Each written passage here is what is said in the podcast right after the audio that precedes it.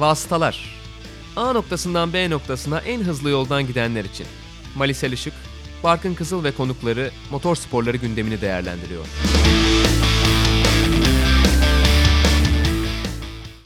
Sokrates Podcast'te Vastalar'ın yeni bölümünde karşınızdayız. Sevgili Barkın Kızıl'la birlikte ben Mehmet Ali Selişik ve tabii ki başlayacağımız konu Formula 1 Suzuka Japonya Grand Prix'si. Öncelikle sıkıntılı hava şartlarından bahsetmek lazım. Adını şu anda hatırlamadığım Tayfun. Hagibis olması lazım. Tebrik ediyorum. Çok zor bir isim değildi gerçi ama aklıma gelmedi yani. Hagibis Tayfun'u nedeniyle sıralama turları pazar günü bizde sabaha karşı, orada sabaha alındı. Ben sıralama turlarında uyuyordum açıkçası. Buradan da sizlere itiraf etmek istiyorum. Sen kalktın mı sıralama turlarına Barkın? Ben kalktım. Daha doğrusu yatmadım. Yarış bittikten sonra yattım. Biraz zorlu bir gündü. Yani vücut dengesinde şaşırtan bir yarış oldu bu anlamda aslında. Ya peki biraz. Keşke sıralamaya kalkıp yarışta uyusaydım dedim mi bir tifozu olarak? Yok demedim. Yani artık yarışların keyfini çıkarmaya bakıyoruz biraz daha. Sezon çünkü şekillendi. Zaten şampiyonluk ilanı da geldi. O yüzden gayet pişman olmadan izledim diyebilirim. Şey mi? Kabullenme evresine geçtim. Tabii. Matematiksel olarak da zaten bittiği için her şey. Yarışta devam edelim. Ya da yarışta başlayalım demek lazım. Start tabii ki ilk konuşmamız gereken konu olacaktır herhalde. Vettel maalesef bir hata yaptı startta. Ceza almadan kurtuldu ama sıra kaybı olarak ona geri döndü tabii ki. Hı hı. Ya çok kötü bir starttı. Bir de hani Räikkönen'in üstüne böyle bir şey gelmesi gerçekten ilginç. Vettel Räikkönen iyi arkadaştır biliyorsun.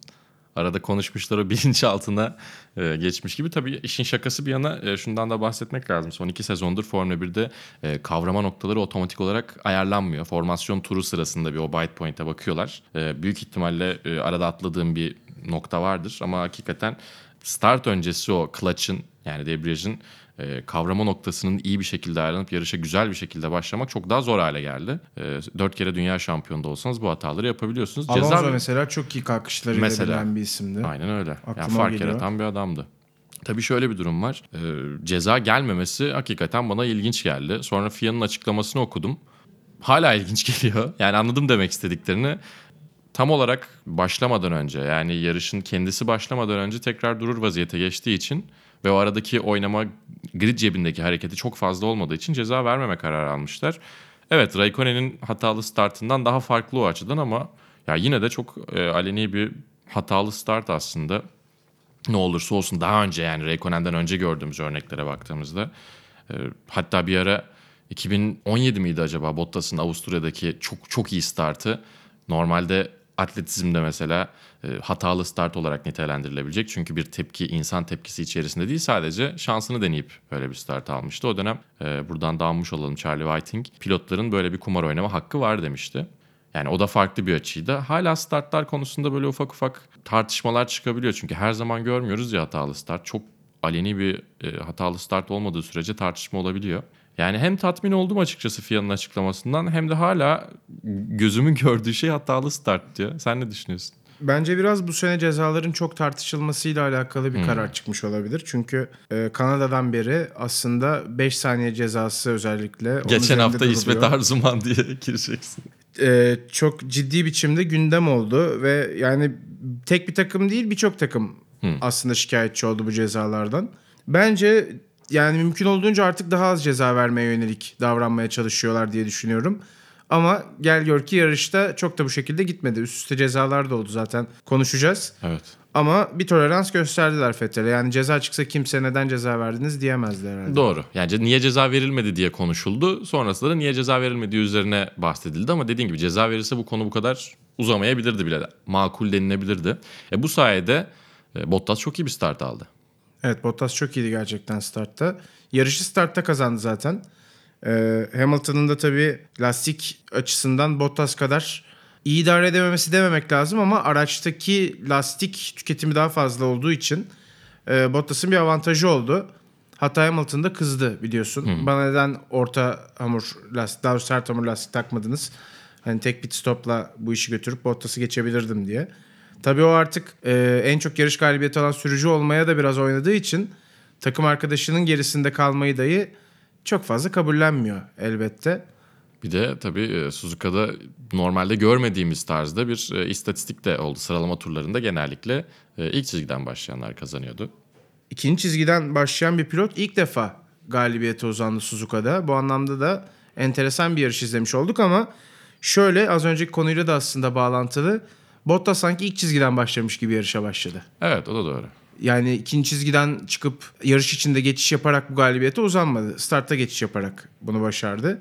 Yine tabii ki çok önemli bir başarı. Tarihe de bu anlamda ufak da olsa geçmiş oldu diyebiliriz herhalde, evet, bu istatistikle. Yani ben Bottas olsam sağda solda bahsederim. Güzel istatistik bence. Bottas da bu arada 5 ay aradan sonra galiba yarışı kazandı. Aslında sezona daha iyi başlamıştı. En azından kağıt üstünde performans olarak.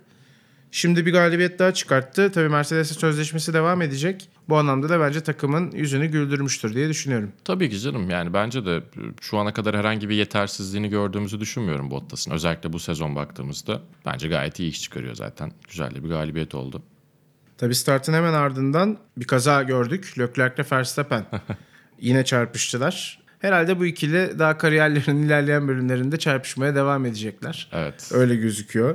Hem mecazen hem gerçek anlamda. Evet, aynen öyle. Tabii kazayla beraber Verstappen'in yarışı zaten mahvoldu. Evet. Leclerc'in de ön kanadı mahvoldu. Sonrasında yarışına da etki etti bu ama Leclerc biraz daha iyi toparladı. Zaten sen de bahsedeceksindir herhalde. Hı hı. Yani Charles Leclerc startta bence bir parça gergin miydi artık bilmiyorum ama eskisi kadar kaybedecek bir şey yok gibi ya da rahat start alma evresinde. Ya bir de Ferrari'nin şu an içerisinde bulunduğu durum biraz gergin bir durum. O yüzden durumunu anlayabiliyorum ama %100 hatalı olduğu bir start kazasıydı. Ve ardından pistte kalmaları çok ilginçti. Yani Ferrari ve Charles Leclerc araç devam edebiliyorsa ederler. Burada bence hakemlere görev düşüyordu. Yani bir tane bayrak var, biraz karıştırırlarsa bulurlar. Çok zor, çok kullanılan bir bayrak değil ama mekanik arıza bayrağı diye bir şey var. Siyah üzerine turuncu bir daire. Senin aracında kopan veya kopmaya müsait parçalar var. Senin acilen pite gelmen gerekiyor. Yoksa diskalifiye edilsin diye. Zaten kanattan kopan parça Hamilton'ın aracına evet doğru işte sekti biliyorsun. Aynen öyle. Hamilton, orada lastik de patlatabilirdi Hamilton'ın sağ ön değil. Zaten bir tek önde var aynalar ama Hamilton'ın sağ aynasını Hamilton'ın sağ ön tarafından gelerek sağ aynasını koparıp gidiyor. Yani halo var tabii ki ama yine de ucuz atlatılmış bir şey diyebiliriz. Hatta bence FIA'da şu anda IndyCar'ın denediği Aeroscreen, yani önün tamamen kapalı olduğu konsepte bu olay üzerinden düşünülüyor mudur ben merak ediyorum. Gerçekten tehlikeliydi. Pistin en hızlı bölümlerinden bir tanesinde 130 lira virajının hemen öncesinde o parça koptu. 130 lira demişken sevgili yapımcımız Cem Pektor'un da bu hafta en sevdiği highlightlardan bir tanesiydi. Sağ eliyle aynayı tutarak 130 lirayı tek elle döndü Charles. Yani çok güzel şeyler yaptı Charles Leclerc bu hafta ama kötü başladığı için sonrasındaki ataklara hiç gerek kalmayabilirdi belki. Zaten Leclerc'e kalsa pistte kalacaktı. Hamilton arkasında tutabiliyordu en azından, evet, aracın o performansıyla. Tabii geçiş yapmak da zor. Onu da göz önünde bulundurunca ama iyi oldu yani, pite gelmesi gerekiyordu gerçekten. Tabii ki. Ya düzlük hızı, bir de Verstappen'i orada o kadar zorlamasının bir manası yoktu. Biraz önden mi kaydı? Yani tabii ki hani elinde olmayan şartlarda olabilir ama bence biraz daha dikkatli olması gerekiyordu. Yani Verstappen'i o tur içerisinde öne alsa sonra tekrar geçebilecek bir durumu zaten vardı. Aracın avantajı var. Kötü bir anlık karardı belki. Sonrasında güzel tırmanışlar, güzel geçişler yaptı ama dediğim gibi ilk turda o hareketi yapmamış olsaydı zaten bunlara ihtiyaç duymayacaktı. Ya Charles Leclerc'e yarış sonrasında 2 ceza geldi ki bence dediğim gibi yani biraz hafta sonunun getirdiği işte sıralama turlarına da daha erken kalkmanın getirdiği uykusuzluk mudur bilmiyorum. Hakem heyetinin ya da işte teknik hakemlerin, öyle söyleyeyim.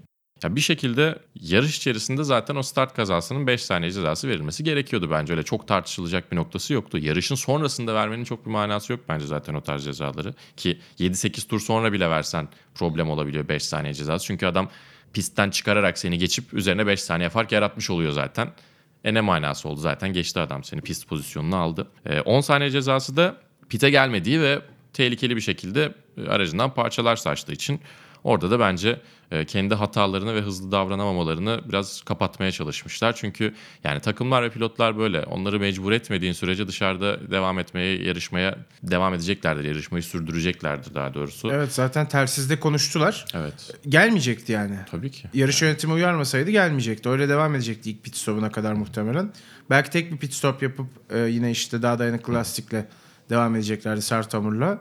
Bu şekilde tamamlayacaktı yarışı ama Tabii yaptırımın geç olması da çok hoş değil. Ya pilotlar hep öyle olmuştur bir de. Hani çok meşhurdur. Gilles Villeneuve'nin 1982 Kanada Grand Prix'si mi acaba? 80'lerdeki bir Kanada Grand Prix'sinde birkaç tur kopmak üzere olan ön kanatla gidip en sonunda ki görmüyor, ön kanat yukarıya doğru kalkmış böyle onun burnu.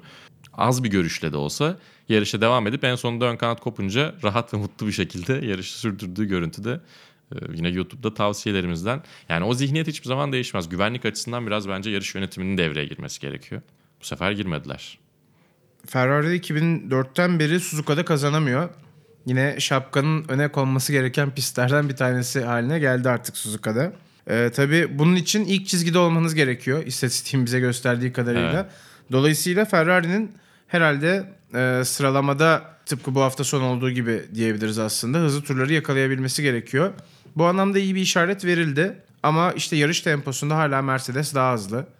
Çünkü Bottas'ın yarattığı 13-14 saniye civarındaki fark yarış sonunda tempo anlamında ne kadar farklı olduğunu gösteriyor. Çünkü Vettel'in de öyle bariz bir hatası olmadı. Yani kendisine o civarda zaman kaybettirecek bir hata yapmadı. Tamamen yarış temposuyla açılan bir farktı. Hatta evet, çok da iyi savunması vardı Hamilton önünde. Doğru, bence de. Albon ve Norris'ten bahsetmek lazım elbette. Bir kaza yaptılar. Ne düşünüyorsun bununla ilgili? Sence hatalı olan taraf kimdi ya da hatalı bir durum var mıydı ortada? Ya bence çok server. Yine senin F1 2019'da serverlarda evet, karşılaştığın tarzda bir düşündüm. Yani Alex Albon evet geç frenaj yapabiliyor. Pierre Gasly ile en büyük farklarından bir tanesi bu olarak bahsetmiştik ve bunun ekmeğini de yiyor aslına bakarsan amiyane tabirle. Ama Norris'e yaptığı atakta gerçekten gidecek herhangi bir yeri yoktu.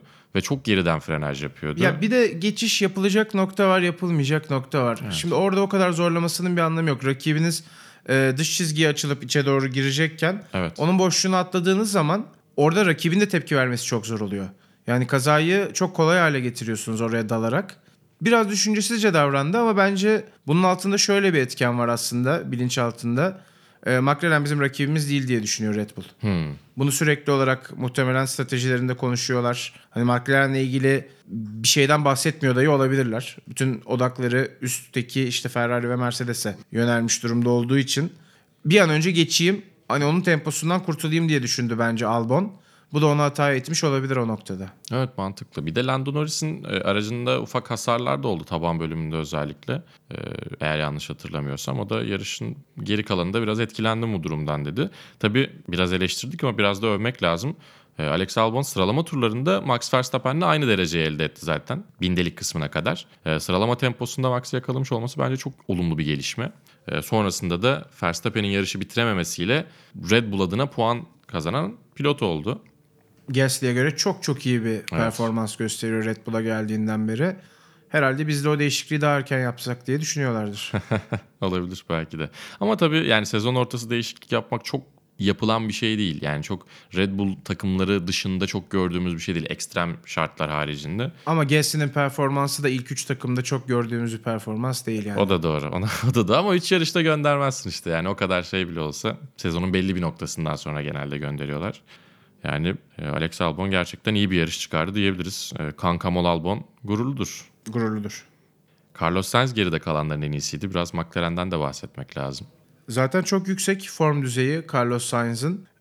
Yani sadece bu yarışta değil birçok yarışta Formula 1.5'u ya lider götürüyor ya en üstlerde oluyor. Yarış başlangıcında da o denklemin içine dahil oldu bir noktaya kadar. Ondan sonra elbette kendi yerini buldu ama bence grid'in en yetenekli sürücülerinden bir tanesi. Kesinlikle. Geleceğinin de en parlak olan olduğu isimlerden bir tanesi olduğunu düşünüyorum. Yani ön taraf karıştığında McLaren'e bir podyum getirecek gibi duruyor açıkçası. Hep hazır o fırsat gelirse diye. Bir noktada gelir diye düşünüyorum. Bir de İspanya müthiş bir spor ülkesi. Müthiş bir spor ülkesi olmasının dışında müthiş bir yarış ülkesi. Yani sadece Formula 1 ve Alonso özelinde değil bu. Çok fazla başarılı sürücüleri var. Gerek motosiklette olsun gerek işte otomobilde olsun. Aradıkları yeni heyecanda bence Carlos Sainz oldu bile. Evet. Bundan sonra artık iddialı bir araçla sadece onu izlemek kalıyor geriye.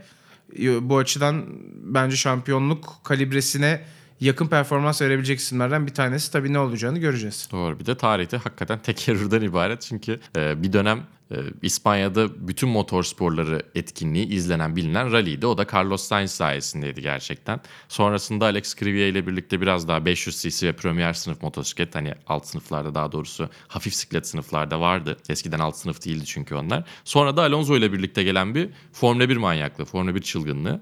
Ki zaten Carlos Sainz de o şekilde Alonso manyanın içerisinde olan bir nesilden yetiştiği için Formula 1'i tercih etti. Ve Alonso gerçekten bir süper yıldızdı yani. Kesinlikle. İspanya'da. Tabii ki. İspanya'ya gittiğiniz zaman Alonso aktif yarışırken her yerde Alonso'yu görüyordunuz. Bu anlamda çok büyük etkisi var. Belki bizim buradan gördüğümüzden daha büyük bir etkisi var.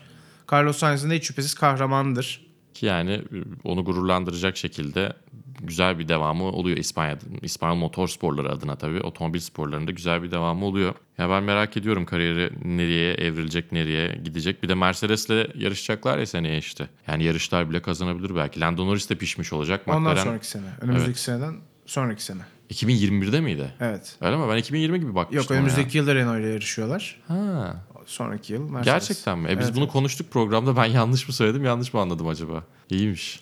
Dinleyenlerimiz bize söylesinler. Bilemedim, evet. Yorum olarak yazın. Gerçekten ben seneye zannediyordum. Öğrenmiş oldum. Ya haberini falan paylaştım ben bunun. 2020 olmadığına emin miyiz? Bir de Daniel Ricciardo'dan bahsetmek lazım biraz. 16. başladı, 6. bitirdi. 9 pist üstü geçiş yaptı. Biz bunlardan 2 tanesini gördük. Biri zaten Nico Hülkenberg geçişiydi ama yani o eski Ricardo'yu yakaladık gibi sanki. Diğeri de Lance Stroll'ü geçişiydi. Hı-hı. Tersizden onu yakalayacağım, onu alacağım dedi. I will get him dedi. Aldı sonra. Söylediğini yapıyor her zaman. Evet. Ya güzel bir moral oldu tabii ki. Yani Renault ile ne kadar devam etmeyi yani devam edecek tabii ki sonuçta, ama Renault ile ne kadar başarılı bir şekilde yükselen bir grafikle devam edeceği muamma açıkçası. 2021'de de Renault farklı bir şeyler yapamazsa biraz kariyerini harcamış olabilir orada. Bir de sürücü kadrosu olarak Ocon'un gelişiyle aslında biraz daha, nasıl diyeyim, kalite olarak yükseleceğini garanti edemezsin. Çünkü Hülkenberg de çok iyi bir sürücü. Ama yani, mücadele düzeyinin artacağı aslında öngörülüyor ki Cyril Abiteboul de bununla ilgili işte bizim tatlı problemlerimiz olacak dedi. Yani ben Renault'un şimdiye kadar hiç tatlı problemi olduğunu görmedim ama her şeyin bir başlangıcı vardır tabii ki. Niye olmasın? Yarışın sonu da biraz garipti aslında. Önce biraz Hamilton, pit ve takım telsinden bahsetmek lazım istiyorsan. Değinmiştik ama tekrar stratejiler üzerine bir konuşalım Barkın. Dediğim gibi Hamilton her yarışı kazanmak istiyor. İşte neden bana bu şekilde pit stop stratejisi yapmadınız? Madem hani Bottas benim önümde kalıyor diye sordu. Yani bilmiyorum, Bottas'ın o kalkıştan sonra bu yarışı herhalde kazanmayı hak etmediğini düşünen yoktur. Daha doğrusu ifade edebildim mi doğru? Doğru. Yoktur. Hamilton hariç herhalde. Ya Hamilton bile o an hararetiyle bence. Yani yarışın sonrasında mantıklı bir şekilde düşündüğünde çok daha farklı bakacaktır. Yani o bile bence bu yarış benim hakkımdı diyemez. Çünkü yani bileğinin hakkıyla gerçekten startta işi bitirdi. Üzerine yapması gerekenleri sonuna kadar iyi yaptı ve yarışı kazandı. O tabii ki sen ikinci, üçüncü giderken biz niye bundan yapamıyoruz, ben niye kazanamıyorum? O da işte Lewis Hamilton'ın neden 6 kez Formula 1 Dünya şampiyonu olacağının biraz göstergesi. Takım tersizleri de aslında biraz daha sanki nasıl diyeyim, halka açıldı gibi. Ne düşünüyorsun bu konuda? Ya o çok iyi bir şey mi emin değilim. Çünkü takımla pilot arasındaki konuşma hiçbir zaman dışarıdaki insanların sükunetiyle ölçüşebilecek şekilde değil. Yani yarış içerisinde çok farklı düşünüp sonrasında çok farklı şeyler söyleyebiliyorsun. Bu kendiyle çelişmek değil. İnsanlar onu kafalarında oturturlarsa, yani bu adamlar yarışırken biraz daha hararetliler diye o filtreden geçirirlerse çok problem olmayabilir. Ama biraz sansasyonel takım tersi mesajları da özellikle şovu arttırdığı için belki yayına veriliyor. Geçtiğimiz yıllara göre biraz daha halka açık. Biz tabii telsiz şeffaflığı olarak biraz Formula E'yi övüyoruz biliyorsun. Orada bütün telsiz konuşmalarına ulaşabiliyorsunuz. Formula 1'in biraz daha kapalı bir kutu olduğundan bahsediyorduk. O kutu biraz açıldı ama yani sanki çok kritik mesajları yayına veriyorlar gibi hissediyorum. Daha hani basit konuşmalardan ziyade gerçekten bir şey ifade eden, bazen işte pilotla takımın tartıştığı, bazen iki sürücünün birbiriyle tartıştığı o anları veriyorlar. Ben ona birazcık şaşırıyorum açıkçası. Ya o güzel bir şey. Yani standart İzleyici takım tersi mesajlarından ziyade biraz daha dramayı tercih ediyorlar. İzleyici için süper bir şey. Takımların da hiç itirazı olmadı. Takımın hiç itirazı olmaması çok ilginç. Demek ki sözleşmeyi okumadan imzalamışlar. Bir şey de diyemiyorlar. Yani sonuçta o ürünün yayının içerisindeki o bütün yayın haklarına sahip olduğu Liberty Media'nın ürünün içinde takım tersi konuşmaları da var. Yani o yüzden çok kritik şeyler veya çok sıkıntı yaratabilecek şeyler konuşulmadığı, daha doğrusu yayına verilmediği sürece herhalde onlar da biliyordur çok bir şey yapamayacaklarını takımlar. Bilmiyorum. Tabii yarışın sonunda da ilginç bir olay yaşadık. Çok fazla görmediğimiz bir olay yaşadık. Damalı bayrak sinyali bir tur erken verildiği için yarış aslında bir tur kısalmış oldu. Evet. Ve bu da son turda kaza yapan Sergio Perez'i kurtardı. Evet. Çok garip bir durumdu ve geçiş olsaydı mesela işte Vettel o müthiş savunmayı yapamasaydı, Hamilton'u geçseydi son turda mesela. O zaman ne olacaktı? Geri o zaman ne olacaktı, evet. Geri mi alacaklardı? Geri alsalar bir dert, almasalar bir dert. Her türlü çok büyük başarısı. Ve takımlar ne olur ne olmaz diye zaten bir tur daha yarışacak gibi söylemişler pilotlara son anda. Yani bilmiyorum, biraz yarış yönetimi uyumuş mu? Biraz dikkat dağınıklığı mı vardı? Tabii ki işin şakası bir yana stresli bir hafta sonu. Cumartesiyi tamamen iptal ediyorsun. Ortalık sel oluyor, işte fırtına çıkıyor vesaire. Pazar günü içerisinde her şeyi toparlaman gerekiyor ki neyse şanslısın. Alt serilerin şampiyonaları tamamen bitti, gelmiyor buraya. F3 ile F2 olsaydı nasıl olacaktı o hafta sonu? Yani büyük ihtimalle o seriler iptal olacaktı. Büyük ihtimalle, ama yani pazar gününü bile sıkıştırmışken yayın hakları, şu bu, bir sürü ayarlamaları gereken şey var ve bu ne olursa olsun organizasyon ekibine ve yarış hakemlerine yansıyordur. Yalnız pist çok iyi durumdaydı. Evet. Hiç öyle bir tayfun geçirmiş gibi değildi. Değil mi? Doğru. Hedef biz miyiz tayfun'da demişlerdir. Mercedes'in dominasyonuna değinmek gerekiyor tabii.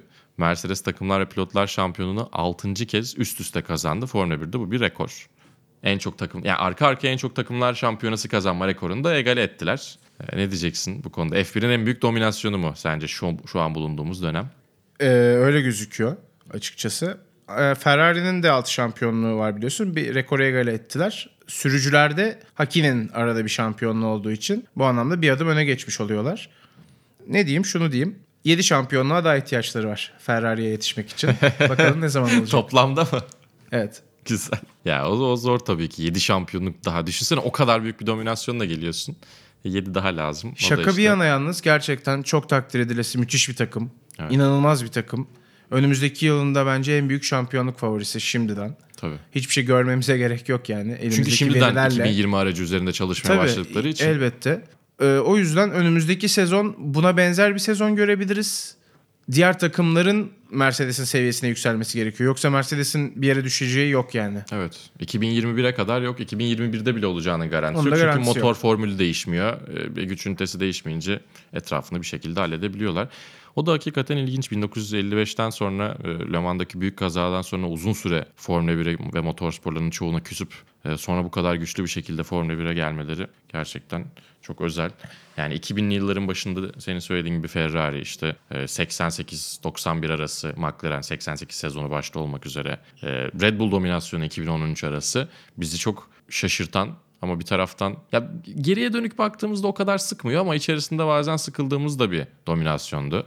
Yani. Bu dominasyonlarda yalnız şöyle bir şey var. Eğer bir kuralı çok güzel bir şekilde etrafından dolaşabilirseniz bir kuralın, o zaman inanılmaz büyük bir avantaj elde edebiliyorsunuz. Evet. İşte bunu Renault döneminde de gördük. Doğru. Red Bull döneminde de gördük yine aynı şekilde.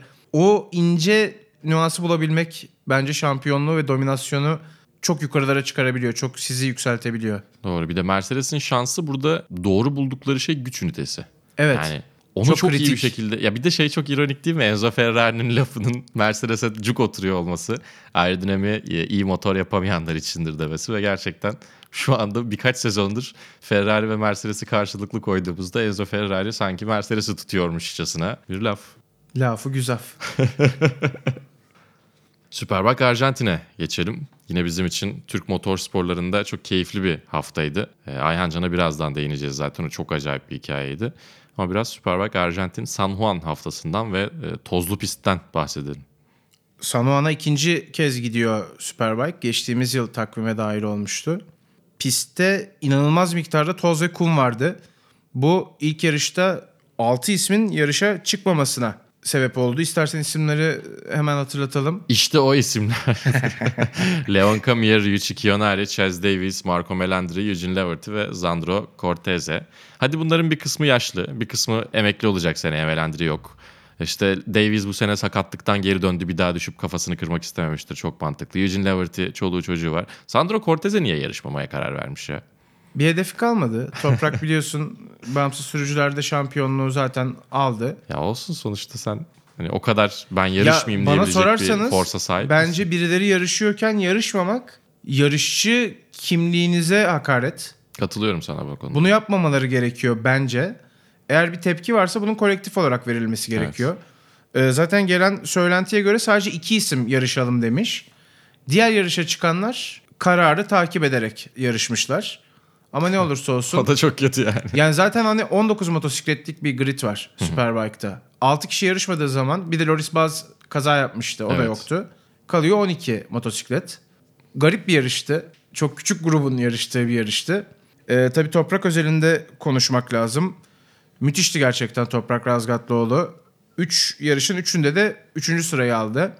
Kafiyeli bir hafta sonu. Evet aynen öyle. Ve tabii biz onun artık podyumlarına o kadar alıştık ki ben şahsen anlatırken bile çok fazla coşmuyorum. Evet çok mutlu oluyorum. Çok iyi, çok büyük bir başarı. Şaşırmadan. Evet şaşırmadan. Olağanmış gibi anlatıyorum yani. Bu çok değişik bir hissiyat. Çok büyük lüks ya. Ben çok keyifliyim. Toprağın bize verdiği bir nasıl diyeyim artı bu aslında. Evet. Onun bize kattığı bir şey. O kadar alıştık ki temposuna. Tabii. Müthiş. Önümüzdeki yıl bakalım Yamaha'da neler yapacak. Hı. Umarım bu seviyede olur. Çok daha iyi yerlere geleceğini düşünüyorum açıkçası. Ben de. Yani başarısı bir hediye gibi değil. Yani tamamen kazanılmış ve çok olağan bir şey gibi. O da bence güzel. Dünya Şampiyonası'nda da sezonu 3. bitirme şansı var. Tabii şöyle zaten Jonathan Rea ve Alvaro Bautista uzaktalar. Hı. Onlar şampiyonluk için savaştılar. Onun dışında Loris van der Mark 2 Yamaha sürücüsü. Toprağın sadece biri 6 puan, biri 5 puan önünde. Bu üçlü arasında şampiyona üçüncülüğü için bir mücadele olacak. Losail pistinde, Katar'da. Artık düğüm orada çözülecek. Ben toprağın avantajlı olduğunu düşünüyorum açıkçası. Yani buradan çok rahat bir şekilde dünya üçüncüsü olarak çıkabilir. Çok evet gerçekçi. Evet zaten temposu Yamaha'lardan iyi. Yani hep Yamaha'ların önünde oluyor genelde. İşte Michael van der Mark formda. Onun formda olması biraz belki düşündürücü olabilir. Bunun dışında bence de üçüncü olmaya çok yakın. Leon Erzum da 257 puanla bu üçlünün arkasında fabrika Kawasaki sürücüsü olarak o da gerçekten müthiş bir tercih olduğunu. Koltuğunu kaybetmeyi ne kadar hak ettiğini Alex Lowes'a kaybetti koltuğu da gösteriyor gerçekten. Kötüydü yani bu sene çok kötü yarıştı. Yani koltuk doldurdu sadece. Evet biraz koltuk öyle işgal oldu. Etti bile diyebiliriz. Jonathan Rea de tabii bu sene Superpole yarışlarının gelmesi ve ona da puanlar verilmesiyle birlikte olmasına rağmen ilk kez 600 puana ulaştı. Bu da bir rekor. Zaten rekor kendisindeydi 556 ile. Ondan önceki rekor da 2002'de Colin Edwards'a aitti. Ki o sezon 2019'a çok benziyor. Bir Ducati sürücüsü Troy Bayliss sezonun ilk 6 yarışını kazanıyor. 17 yarışın 14'ünü kazanıyor. Bir noktadan sonra rüzgar tersine dönüyor. Ardından Colin Edwards inanılmaz bir sezon sonu getirip şampiyonluğu alıyor. Jonathan Rea'nin sezonuyla çok benziyor birbirine. Bu arada sayılara çok hakim değilim ama Kawasaki galiba 2012'den beri bütün yarışlardan puan çıkartmış. Jonathan Rea de üst üste yarış kazanma rekoruyla ilgili ilk 3 ismin arasına girdi yanlış hatırlamıyorsam kontrol etmekte fayda var. Olur bakarız yine ki zaten bugün de gördüğümüz üzere benim bilgileri arada bir kontrol etmem gerekiyor. Porsche Carrera Cup Fransa'ya gidelim. Ya bu hafta sonunun en acayip motorsporları olayıydı ki gerçekten Ayhan Can olduğu için söylemiyorum. Normal anlamda baktığımızda da tamamen alakasız 2 kişi yarışıyor da olsa bu neymiş ya diye oturur bahsederdik ama şimdi çok daha keyifli bahsedeceğiz. Filmi çekilecek zaten. Bir hikaye oldu. Değil mi? Yani senaryosu yazılsa hep denir ya girmiş olalım o klişeye de. Yani ilk gün polden başladı ki zaten 5 puanlık bir avantajla geliyordu Florent Lator'a karşı. Bu arada senaryoyu anlatalım. Carrera Cup 2 yarışı var. Evet. Ve sezonun son 2 yarışı Ayhan Can 5 puan önde geliyor. Florent Lator'un önünde olması gerekiyor. 5 puan o fark kapatmaması gerekiyor ki üst üste ikinci kez şampiyon olsun. Aynen öyle. Şimdi pistte Paul Ricard. Yine bütün Formula 1 izleyicilerinin çok sevdiği heyecanlı pist. Ayhan Can Güven ilk gün polden başladı. Tam lider giderken arka düzlükte, Mistral düzlüğünde sol arka lastiği patladı ve pite geldi. Lastik değiştirdiler. Tekrar devam etmek istiyordu ama süspansiyonla alakalı da bir arıza vardı. Lastiği takıp geri gönderemediler. 0 puanla ayrıldı. Florent Lator yarış kazandı. Olabilecek en kötü senaryo. Son gün öncesinde sen yarış dışı kalıyorsun. Rakibin tam puan alıyor. Bir anda 14 puan geriye düşüyorsun. Çok zor. Buradan geri dönmek, buradan mental olarak kendini hazırlayıp ertesi gün Ayhan Can'ın yaptığı şeyleri yapabilmek çok zor bir şey. Sosyal medyada artık mucize lazım dedi. Evet. Ayhan Can. Mucize de geldi. İşte o mucize geldiğinde kendini ne kadar hazır hissediyorsun ve bunu nasıl değerlendiriyorsun? Ona bakmak gerekiyor. Ki yani mucize aslında çok acayip bir olay değildi. Florent Lator startta biraz problem yaşadı. Sonra gerilere düştü. Yani Florent Lator kaza yapmadı, spin atmadı, başka bir şeyler olmadı. Biraz dışarıya çıkıyor. Sonrasında o baskı altında belki eziliyor ya da işte lastikleriyle ilgili problem olmuştur falan filan. Yani mucize aslında Ayancı'nın o fırsatı güzel bir şekilde değerlendirebiliyor olması. Pole pozisyonu aldı, pist rekorunu kırarak pazar günü yarışa başladı. Çok iyi bir start. Ardından güvenlik aracı girdi ki start da çok olaylıydı. Oradan da hani olaysız kurtulması herkes için iyiydi. Tabii ki bence Florent Lator'un da startta bir kazada yarış dışı kalması o heyecanı eleyebilirdi belki. Yani Ayhan Can öyle düşünmüyordur eminim ki, yani çok daha rahat olsa tercih ederdi. Ayhan Can'ın saçında daha az beyaz saç teli olabilirdi. Ha, öyle mesela, bir avantajı olabilir. Doğru. Ve son turlarda Comledogar çok tecrübeli isimlerden bir tanesi. Ayhan Can üzerinde ciddi bir baskı kurdu ki güvenlik aracı girdiğinde hep iyi startla tekrar yeşil bayraklara döndü Ayhan Can. Mesafeyi güzel ayarladı, bir atak fırsatı vermedi. Ama son turda özellikle Ayhan Can'ın üzerinde kurduğu baskı çok acayipti Comledogar'ın. Ona rağmen direndi. Yani benim gördüğüm en acayip hafta sonu içerisindeki geri dönüşlerden biriydi şampiyonluk. Bir de zaten Porsche Carrera Cup'ta şampiyon olsa da olmasa da devam etmeyeceğine dair bir tweet atmıştı aslında. Son kez şampiyonluk için mücadele edeceğim bu seride diye. Ve çok rekabetçi bir seride 2 kez şampiyon olması ve böyle bir hafta sonunda şampiyonluğunu ilan edebilmesi bence yine geleceğin ne kadar parlak olduğunu gösteriyor Ayhan Can adına. Ayhan Can da Süper Cup sezonunu kapatacak elbette. Ekim ayının sonunda 26-27 Ekim Meksika'da çift yarış var. Çift yarışlı bir hafta sonu var. Süper Cup sezonu sona eriyor. Kimin sesinden dinleyebiliriz? Benim sesimden dinleyebilirsiniz tercih ederseniz Eurosport'ta. Son olarak ben şunu söylemek istiyorum. Hem toprağı bağımsız sürücüler şampiyonluğu için hem de Ayhan Can'ı Carrera Cup şampiyonluğu için tebrik etmek lazım. Evet, yani Carrera Cup Fransa Süper Cup seviyesinin hemen altında. Yani Süper Cup olmayan seriler içerisinde çok acayip bir seviyede. Toprak da önümüzdeki yıl tam anlamıyla bir fabrika sürücüsü olacak. Bunlar hep yani başarılı bir sezondan bahsediyoruz ama bir de fragman olduğunu biliyoruz. Geleceğe yatırım. Evet. Yani geleceği bu daha da iyi gidecek sonuçta. Daha da yükselerek devam edecek. Ve çok genç yaş grubu bu sürücülerimiz. Dolayısıyla 10 yıl en az ikisini de izleyeceğiz muhtemelen. Keyifler yerinde. 10 yıl az hatta. 10 yılı geçer. Geçer. Yavaş yavaş Sokrates Podcast'te Vastalar'ın bu bölümüne veda ediyoruz. Ben biraz daha önümüzdeki sezonlara dikkat edeceğim, rakamlara dikkat edeceğim bölümlerle karşınızda olacağım. Ben Mali Selişik. Ben Barkın Kızıl.